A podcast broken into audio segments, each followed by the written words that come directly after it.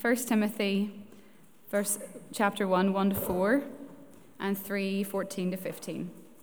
If you want to turn with me.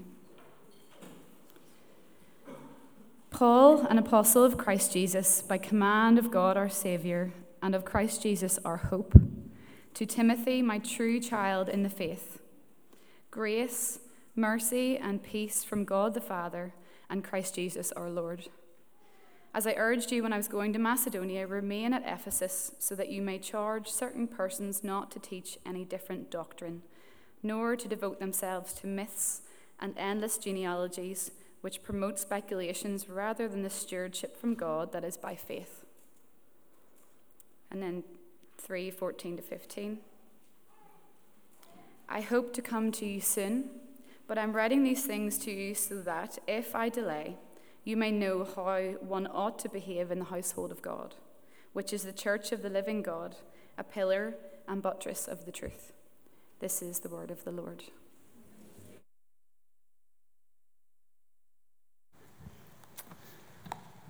Okay.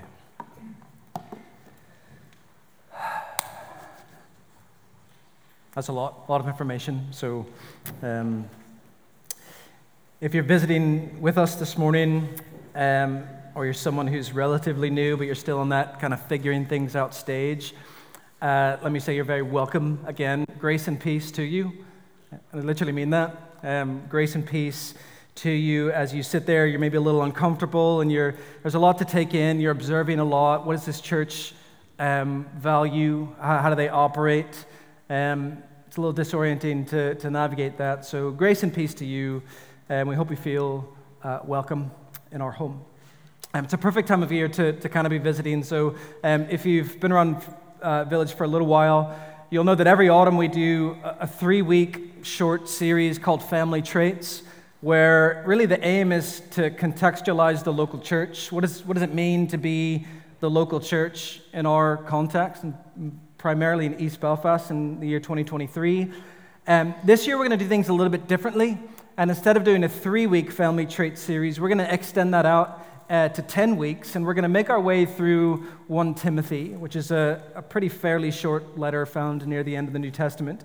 Um, and with this study, we're going to actually back up all the way to the first century, um, where uh, the, the church was just getting started.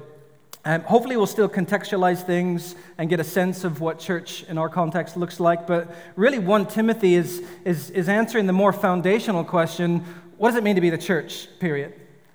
Um, 1 Timothy is a bit of a blueprint, if you will, for how to be a faithful church um, which is really important to be concerned with. And there's, there's two kind of reasons why. Firstly, because the church is not our idea. Um, we've communicated a lot, there's a lot of things that we do here. Um, but the church is not our idea, the church is God's idea.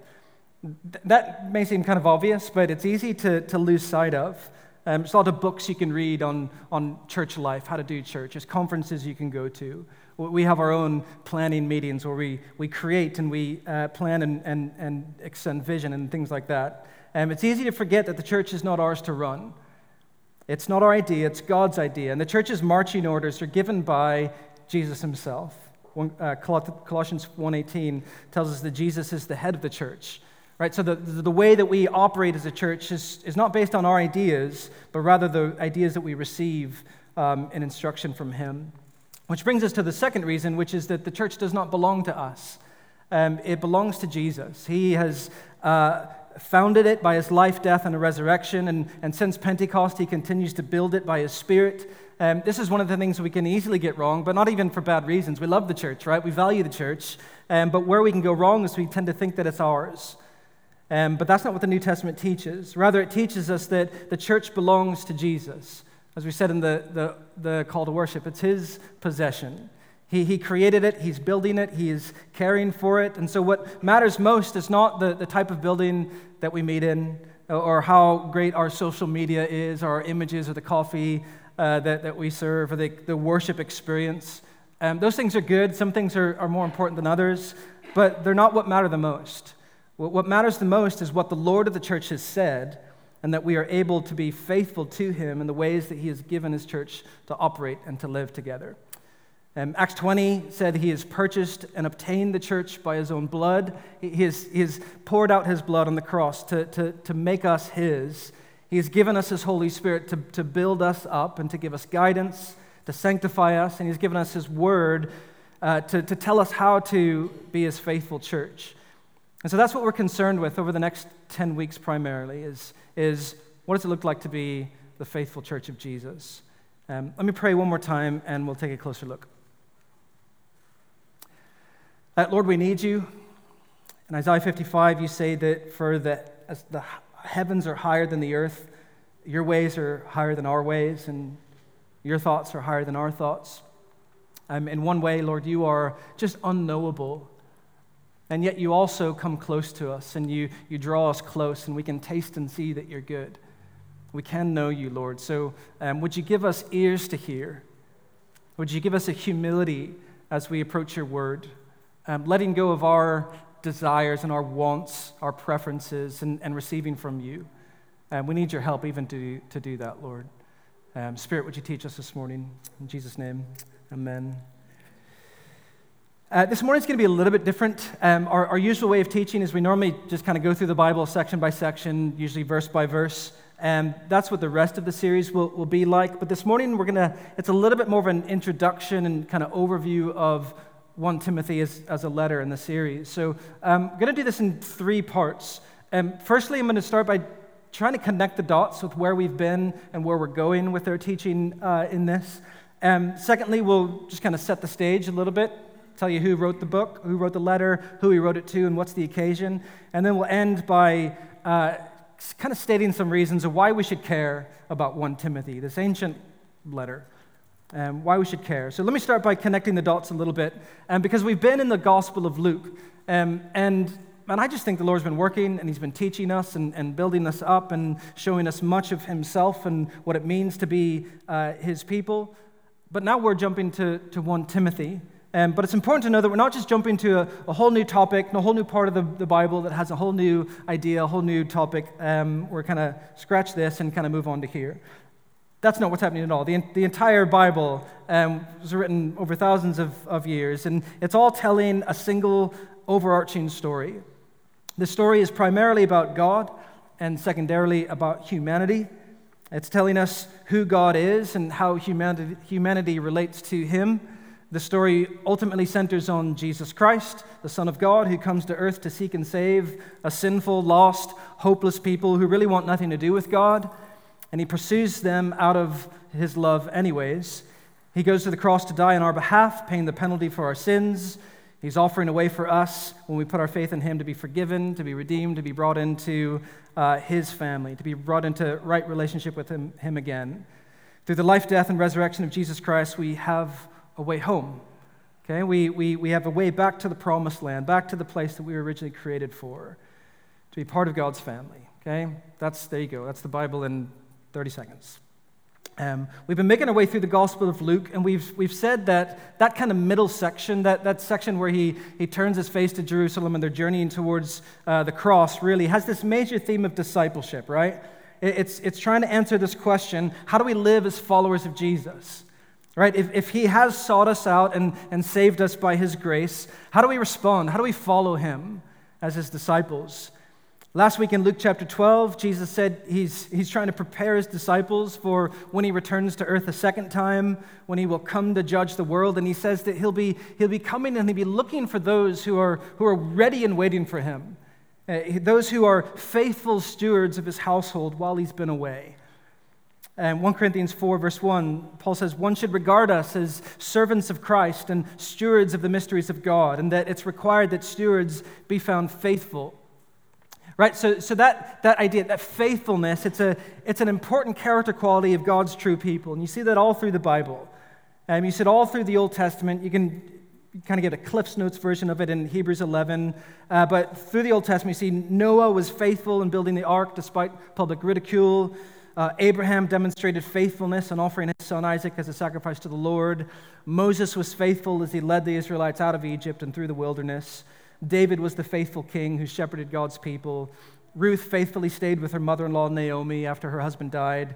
Esther was faithful to her people. All over and over again, all throughout, the story after story is uh, the, these stories that extol the virtue of faithfulness. Right? And, and so it's not surprising then that you get to the New Testament and Jesus says, When I return, I'm looking for disciples who are faithful. Which is why it's important then to answer that question well, what does that mean? What does that look like to be faithful? Uh, how, how do you faithfully follow Jesus? And it turns out that you can't answer that question fully without fully understanding salvation. So, what I mean is this when I say, hey, Jesus has saved me, that there should be two questions that come into your mind. It's, well, what has he saved you from, and what has he saved you into? If Jesus has saved us, what does it mean in the full? What has he saved us out of, and what has he saved us into?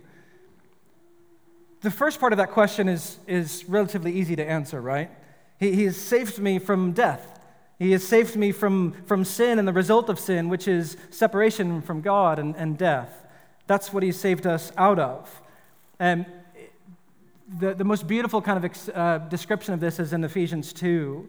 Paul says, You were dead in your sins and your trespasses.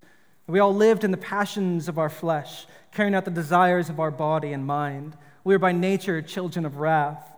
But God, being rich in mercy, because of the great love with which He loved us, made us alive together with Christ. With Christ. By grace you have been saved. Right? So, so that, that passage makes it clear what we've been saved out of, right? Death and sin and alienation from God. And we're now turning away from those old earthly desires. Why? Because He has saved us out of them. Amen? Isn't that great news? Hallelujah. Saved from death, saved from alienation from God. But that's only half of an understanding of what salvation is. That, that, that's only what you've been saved out of. You must also understand what we've been saved into. And, and you get the, the, the, the, gist of that in the rest of Ephesians chapter 2.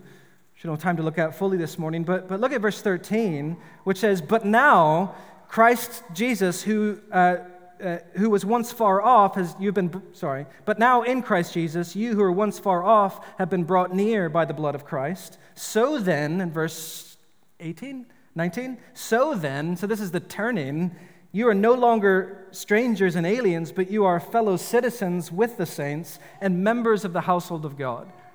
Right? So right there, that's the what you've been saved out of, what you've been into verse. You've been saved out of being strangers and, and, alien, and aliens, alienated from God, and into being fellow citizens with the saints and members of God's household.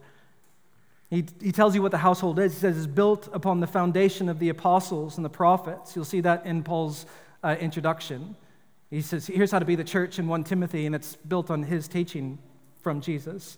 Built on the apostles and the prophets, Christ Jesus himself being the cornerstone, in whom the whole structure, being joined together, grows into a holy temple in the Lord, a dwelling place for God by the Spirit. What a beautiful thing we've been brought into, right? family of God, a dwelling place for His Spirit. But, but if, you, if you only stop and, and focus on what you've been saved out of, sin and death, salvation can become quite an individualistic thing. He saved me from my sin, and, and now Jesus and I have a relationship, and we're going to walk together in holiness. That's true, and, and, it's, and it's beautiful, but it's only half truth. Because the Bible does not teach that God saves individuals to be spiritual orphans in the world, trying their hardest to be, remain faithful.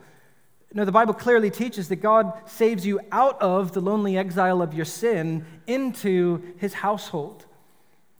Notice Ephesians 2, it's nearly all plural. He's made us alive together with Christ. You're now fellow citizens, you're members of the household of God. Right? Jesus saves you into the family of God, and you're now called a son or a daughter of Christ, of God, along with the other sons and daughters, the, the family. You are saved into his church. Right? So that's a full understanding of, of salvation. It's a complete understanding what you've been saved out of, what you've been saved into. And it's only when we understand that that then you can begin to answer the question what does it mean to follow Jesus? Right? What, what, what does it mean to be a faithful steward in his household? The, the, the, answer to that question is really wrapped up in how do we be his church? Be, because you have not saved to be an individual Christian, you've been saved into a member of his household, a member of his church. All right, so do, do you see how it's kind of connecting the dots? How it's what 1 Timothy is saying is really important. It tells us how to be found as faithful stewards of his household, a faithful church in a hostile world. And 1, Corinthians, or, uh, 1 Timothy 3.14, Paul kind of gives the reason he's writing. He says, I'm writing these things to you so that you may know how one ought to behave in the household of God, which is the church of the living God, a pillar and the buttress of the truth. Right? I, am writing to you to, to, to tell you how you are to behave, how you are to operate, how you are to conduct yourselves. Here's what a faithful church looks like. You see how 1 Timothy is connected with what we've been reading in the Gospel of Luke. Jesus is concerned that his followers be found faithful while he's away. 1 Timothy says, here's how to do it.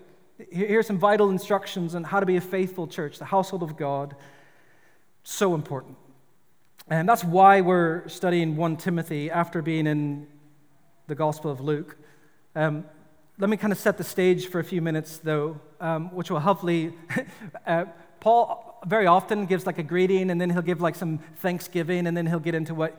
Paul doesn't do that in 1 Timothy. He's like, here's, I'm writing this, quick greeting, and then jump straight into like rebuking false teaching and stuff like that. So let's, let's understand who's writing, who he's writing to, and then we'll be able to dive deep in with, uh, with Paul from the start next week. And Alan gets to do that. Um, who's writing the letter? Who he's writing to? What's the occasion? Let me just read those first two verses again. Um, starts by saying, Paul, the apostle of Christ Jesus, by command of God our Savior, and of, uh, and of Christ Jesus our hope. To Timothy, my true child in the faith Grace, mercy, and peace from God our Father and Christ Jesus our Lord. And then verse 3 kind of gives you more context. I've urged you while I was going to Macedonia to remain at Ephesus so that you may charge certain persons not to teach different doctrine, devote themselves to myths and endless genealogies, but to promote specu- uh, which promote speculation rather than stewardship, faithful stewardship from God that is by faith. Okay? So the, the letter is written by the Apostle Paul um, we'll say more about him in a, minute, a minute. And he's writing to his dear friend and, and protege, Timothy. Um, Timothy at this point is, is, is young. He's, he's mid 30s, which is pretty young, right? Especially for the task that he's been given. Um, Timothy was saved during uh, one of Paul's missionary journeys in a place called Lystra. Um, you can read about that in the book of Acts. Um, Paul grew to really love this young convert, and he discipled him and he brought him along on his church planting uh, journeys. And, and, Timothy assisted Paul in a number of different ministry contexts. Uh, but the setting here is, is Timothy has been stationed by Paul in Ephesus to do the difficult work of combating false teaching and correcting the conduct of the church that has gone astray. Um, you, you, really see these two broad themes repeating through Paul's letters concern for false teaching and concern for proper conduct in the church. And you kind of get a structure in the screen here of, of Paul's letter. He kind of goes back and forth. He dives straight into false teaching, and then he spends a couple of chapters talking about conduct in the church, and then he goes back into false teaching, and then conduct in the church, and then he ends with false teaching and encouragement at the end. Um, he's having to do this because the church in Ephesus is in a terrible way. Um, every church throughout history has its own unique challenges and uh, specific kind of context of, of where they're doing ministry. And we have our own complex questions to address, right? I, I, doubt you'd find any pastor 50 years ago that, that would think, oh, you'd have to create a, think through a biblical view of artificial intelligence, right? And a biblical Christian view of gender reassignment.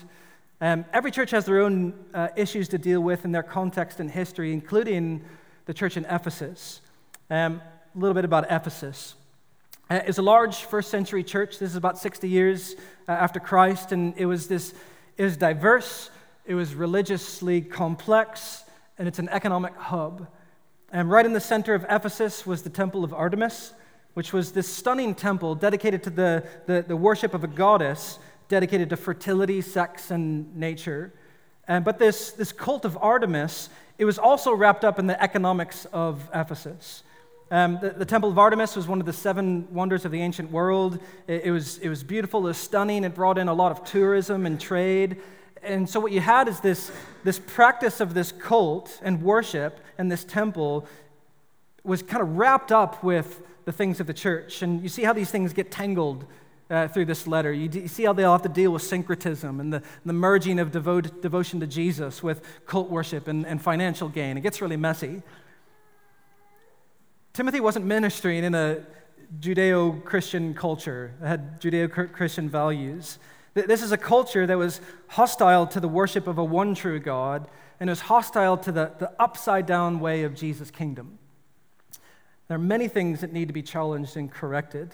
Um, like I said, the main theme is dealing with false teachers, but, but their, their, their issue isn't false teachers from, from outside the church kind of chirping in. Their, their, their main issue is false teachers that have risen up from within their ranks. So, back in Acts chapter 20, um, Acts 20 is about a decade before uh, 1 Timothy is written. And like I said, he was there and he gathered the, the elders in, of the church in Ephesus. And he told them, Pay careful attention to yourself and all the flock in which the Holy Spirit made you overseers to care for the church of God, which he obtained with his own blood. But then Paul said, I know that after my departure, fierce wolves will come in among you, not sparing the flock. And from among your own selves will arise men speaking twisted things to draw away the disciples after them. Right? So Paul predicted what will happen, and here he is 10 years later writing to deal with exactly that issue. These, these elders who have turned out to actually be wolves, who have made a shipwreck of the faith. You see them being dealt with at the end of chapter 2. Right? So, so Paul's, he, he's writing to Timothy, he's telling him, he's telling us how the household of God ought to conduct themselves. Right? We might have our own set of challenges in 2023, but the same dangers exist for us. So it's important to receive 1 Timothy with, with humility and with, with ears to hear. Um, Hopefully, that kind of sets the stage, gives us the context of the letter. The Apostle Paul, writing to Timothy, who's been tasked to, to lead and to correct the church in Ephesus, has been led astray. They have to remain faithful, right?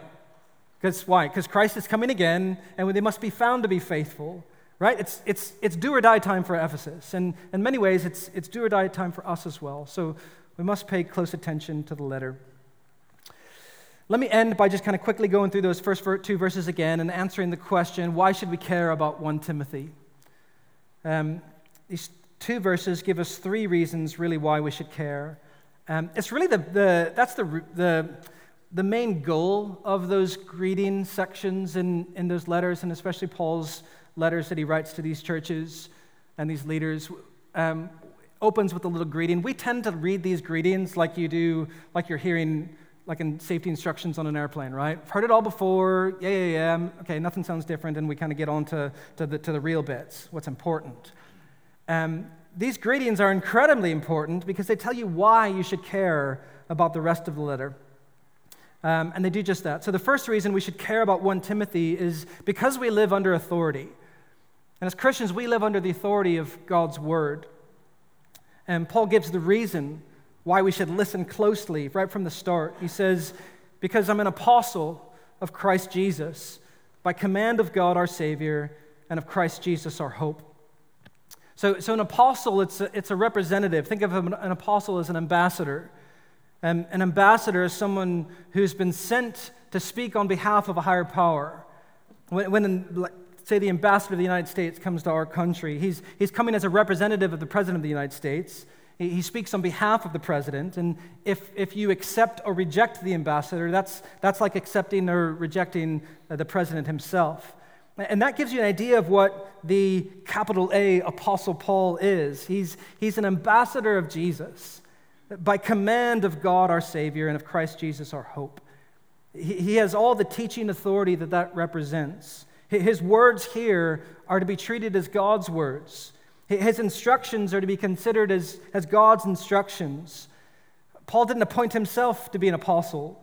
The, the, the, church didn't appoint Paul to be an apostle. He was appointed by the command of God, the Father, and of Jesus, his Son. Right? He was chosen, called, appointed, equipped, and authorized directly by Christ himself. You can read about that in Acts chapter 9. It, it was by God's command that he was made an apostle. So we should listen right? We, we, should, we should hear his words here as authoritative. But notice that, that Paul himself was under authority. He's, he's under the command of God, he's under the command of, of Jesus. Which, when you think about Paul's life, that's the only thing that really makes sense of his life. And in 2 Corinthians chapter 11, Paul describes his life as an apostle. and it ain't pretty, okay? He says, he talks about his, his multiple imprisonments, about his countless beatings, often being near death. He said, Five times I received at the hands of the Jews the 40 lashes less one. Three times I was beaten with rods. Once I was stoned. Three times I was shipwrecked. A night and a day I was adrift at sea on frequent journeys, in danger from rivers, danger from robbers, danger from my own people, dangers from Gentiles, danger in the city, danger in the wilderness, danger at sea, danger from false brothers, in toil and hardship, through many sleepless nights, in hunger and thirst, without food, in cold and exposure. Like, have you ever asked yourself, why in the world would Paul endure such suffering? There's one answer to that question. It's because he was commanded by God and he was submitting to his authority. In Acts chapter 9, Jesus chooses Paul and he says, He is my chosen instrument to carry my name before the Gentiles and the kings the, and the children of Israel. But Paul is, is under authority to, to give God's instruction to his church, and we are under authority to receive it. Paul says, I'm an apostle of Jesus. You'll hear some people try to elevate Jesus' teaching over Paul's teaching, Jesus' words over Paul's words. But, but Jesus was chosen, uh, Paul was, Paul was chosen by Jesus to be an apostle. To be an apostle. So, so when, when Paul writes to Timothy, he's, he's writing what Jesus says. He's, he's representing Jesus as an ambassador. So we, when we sit under his letter, we're sitting under God's own word. Don't pit Jesus' teaching against Paul's, because as scripture, they are one and the same. They are God's word. So we should care about 1 Timothy because we live under the authority of God's word. Here's the thing about authority is we don't really like it, right? Um, Adam and Eve, that was their downfall. They, were, they weren't content to live under the God's authority. They, they wanted their own way. They wanted freedom, which is ironic because that led them exactly to the opposite, to the bondage of sin. But the reality is that all of us live under authority. The question is, what is authoritative in your life? Maybe it's the, the tradition that you come from. That's, that's authoritative in your life.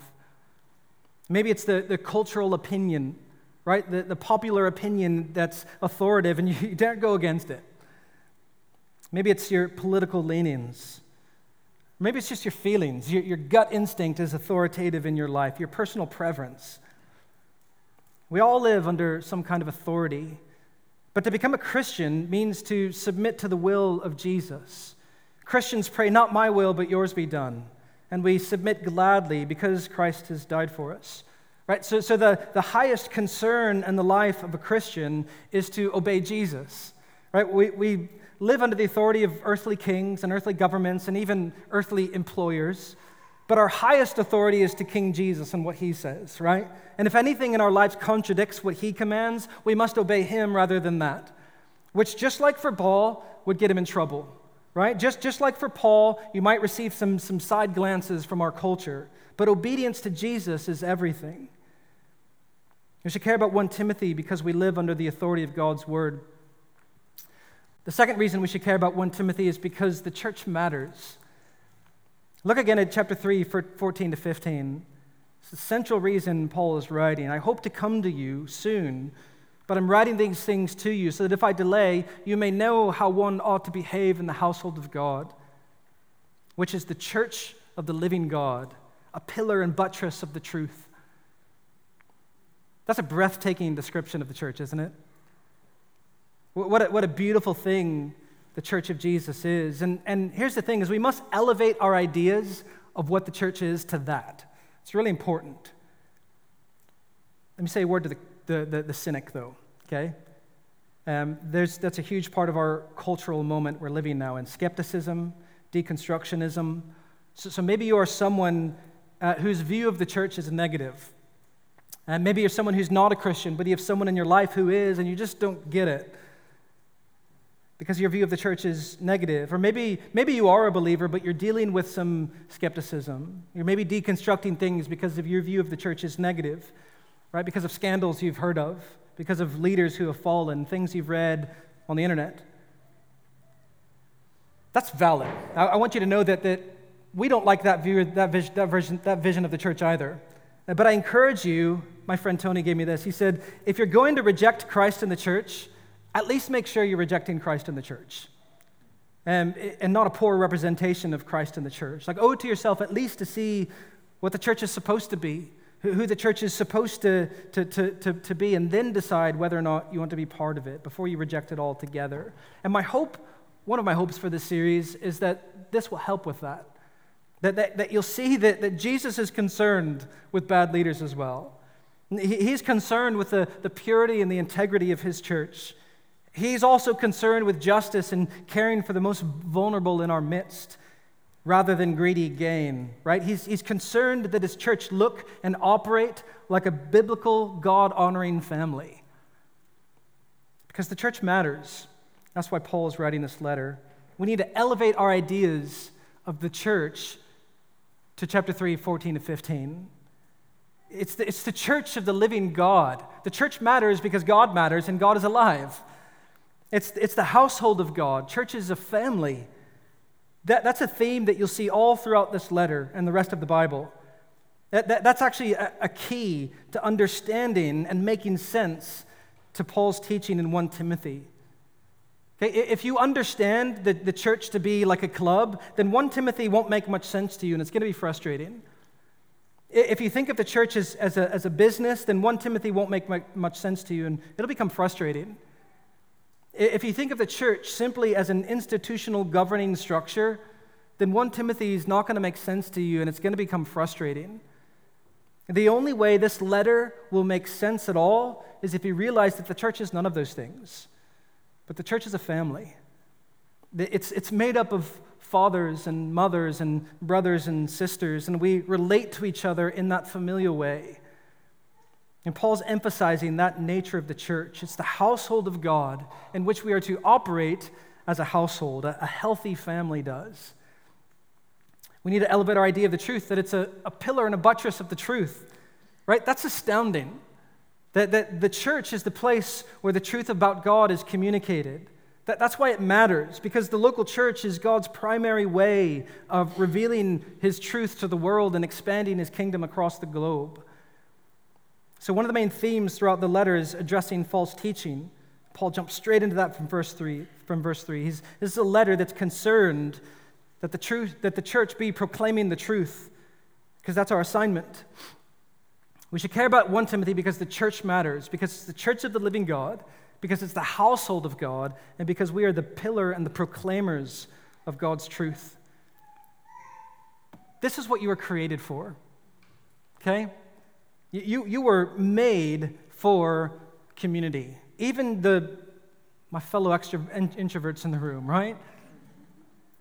God has created you to exist in, in relationship, in family, in community. This is one of the first things he said about Adam, right? It's not good that he's alone. The reality is, we live in a culture that is very lonely. We are more and more privatized. Our fences are higher. We're working from home. We're consumed with, with social media, which isn't social at all, right? It's incredibly lonely and incredibly individualistic. Consumed with, with these things in our homes that, that make our, we're ignoring our families and our friends around us. Our culture is so lonely, but God has given us something to solve the problem of our isolation and loneliness. He has given us His church. He's given us his very family. He's given us fathers and mothers and brothers and sisters. We need this family. But often we reject it, right? And, and, and, for many reasons, but one of the reasons some people reject this family is because it's not perfect. We, we reject it because it's not great all the time. Because people are awkward and offensive at times and frustrating, and, and we bump into each other and we step on each other's toes at times. Someone once said, Community is very often doing things you don't want to do with people you don't want to do them with. Oftentimes, part of the reason people uh, don't have a biblical community is because they have an idealized, idealistic vision of what community is supposed to be like. And that just isn't reality.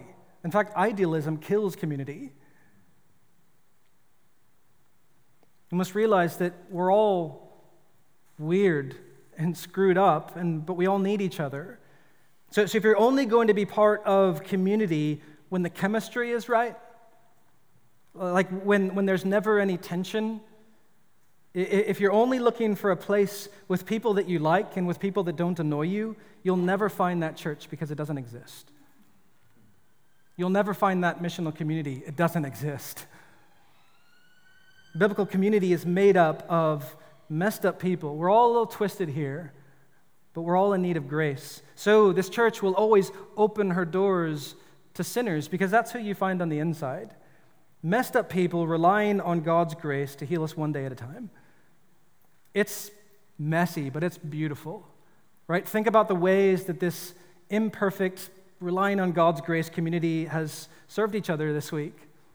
All, all the hidden ways that, that you might not know about, supporting each other financially, counseling one another through difficult times, grieving with one another as we receive terrible news, praying for one another, sending encouraging messages, watching each other's kids so that a tired parent can get out for a, a long, long due date, inviting single people over to dinner so they're not eating alone holding each other accountable, even teaching each other how to get fit.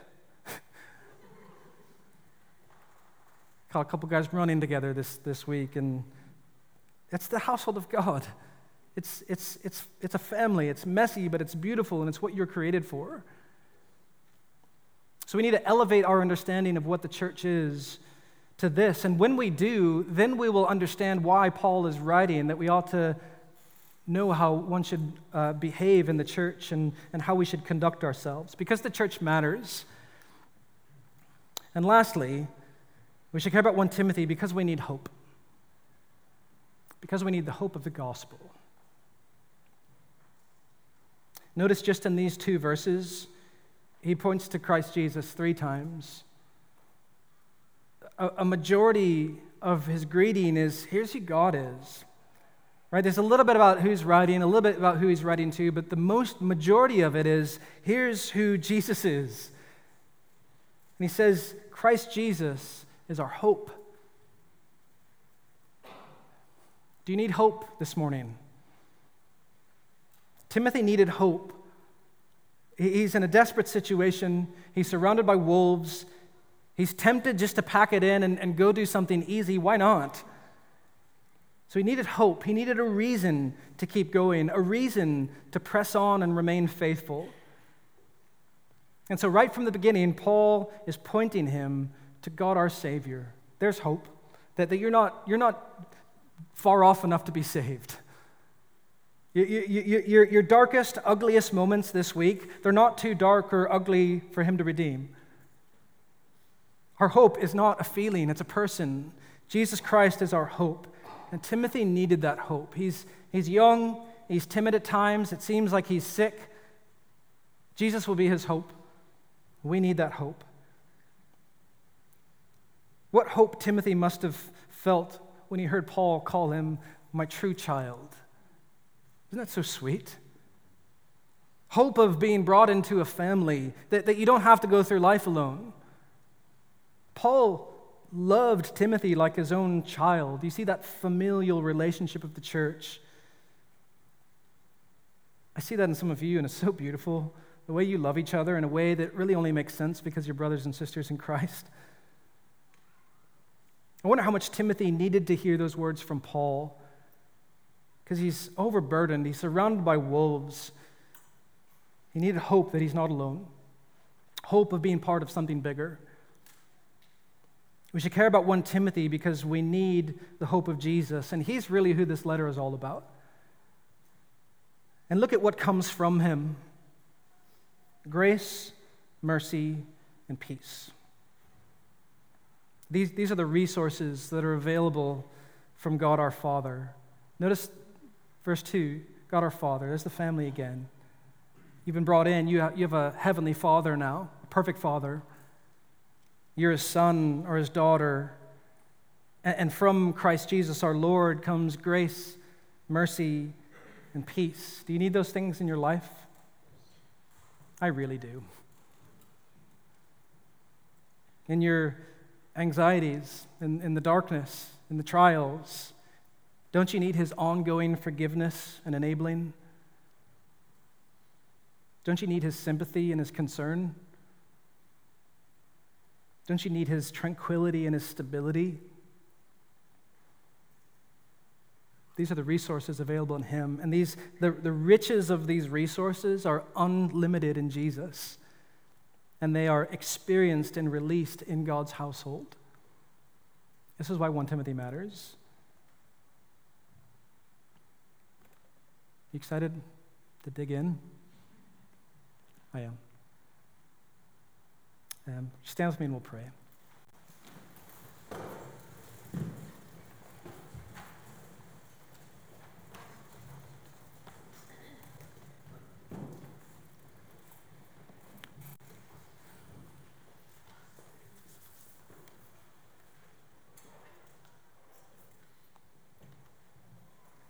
Uh, Lord, we need you. We need your instruction. We need your guidance. We need a, a clear vision of who you are. Uh, we need that every day. We need brothers and sisters to, to remind us of that every day. Because we're so forgetful. We are wandering sheep. And so we need a shepherd. And we need a family that, that shepherds us. We thank you, Lord, that you've offered that to us in Jesus. Lord, I pray that, that you would give us, um, you'd heal us of our pain, you'd heal us of, um, I don't know, you'd, you'd guide us through the doubts, you'd guide us through the, the, the skepticism. We thank you that you do, that you're patient with us. But Lord, would you give us a, a, a, a grand vision of what you've saved us into? the, the beauty of this messy family that, that is pointing us to, to you, Jesus. Would you show us, Lord, um, what it means to be part of this family in a real full sense? Um, it's not always easy, um, but it's what you've called us to. And you've given us exactly what we need to do that your grace, your mercy, and your peace. And what hope we have in you, Jesus. We thank you for all you've done for us and all you continue to do for us. In Jesus' name, amen.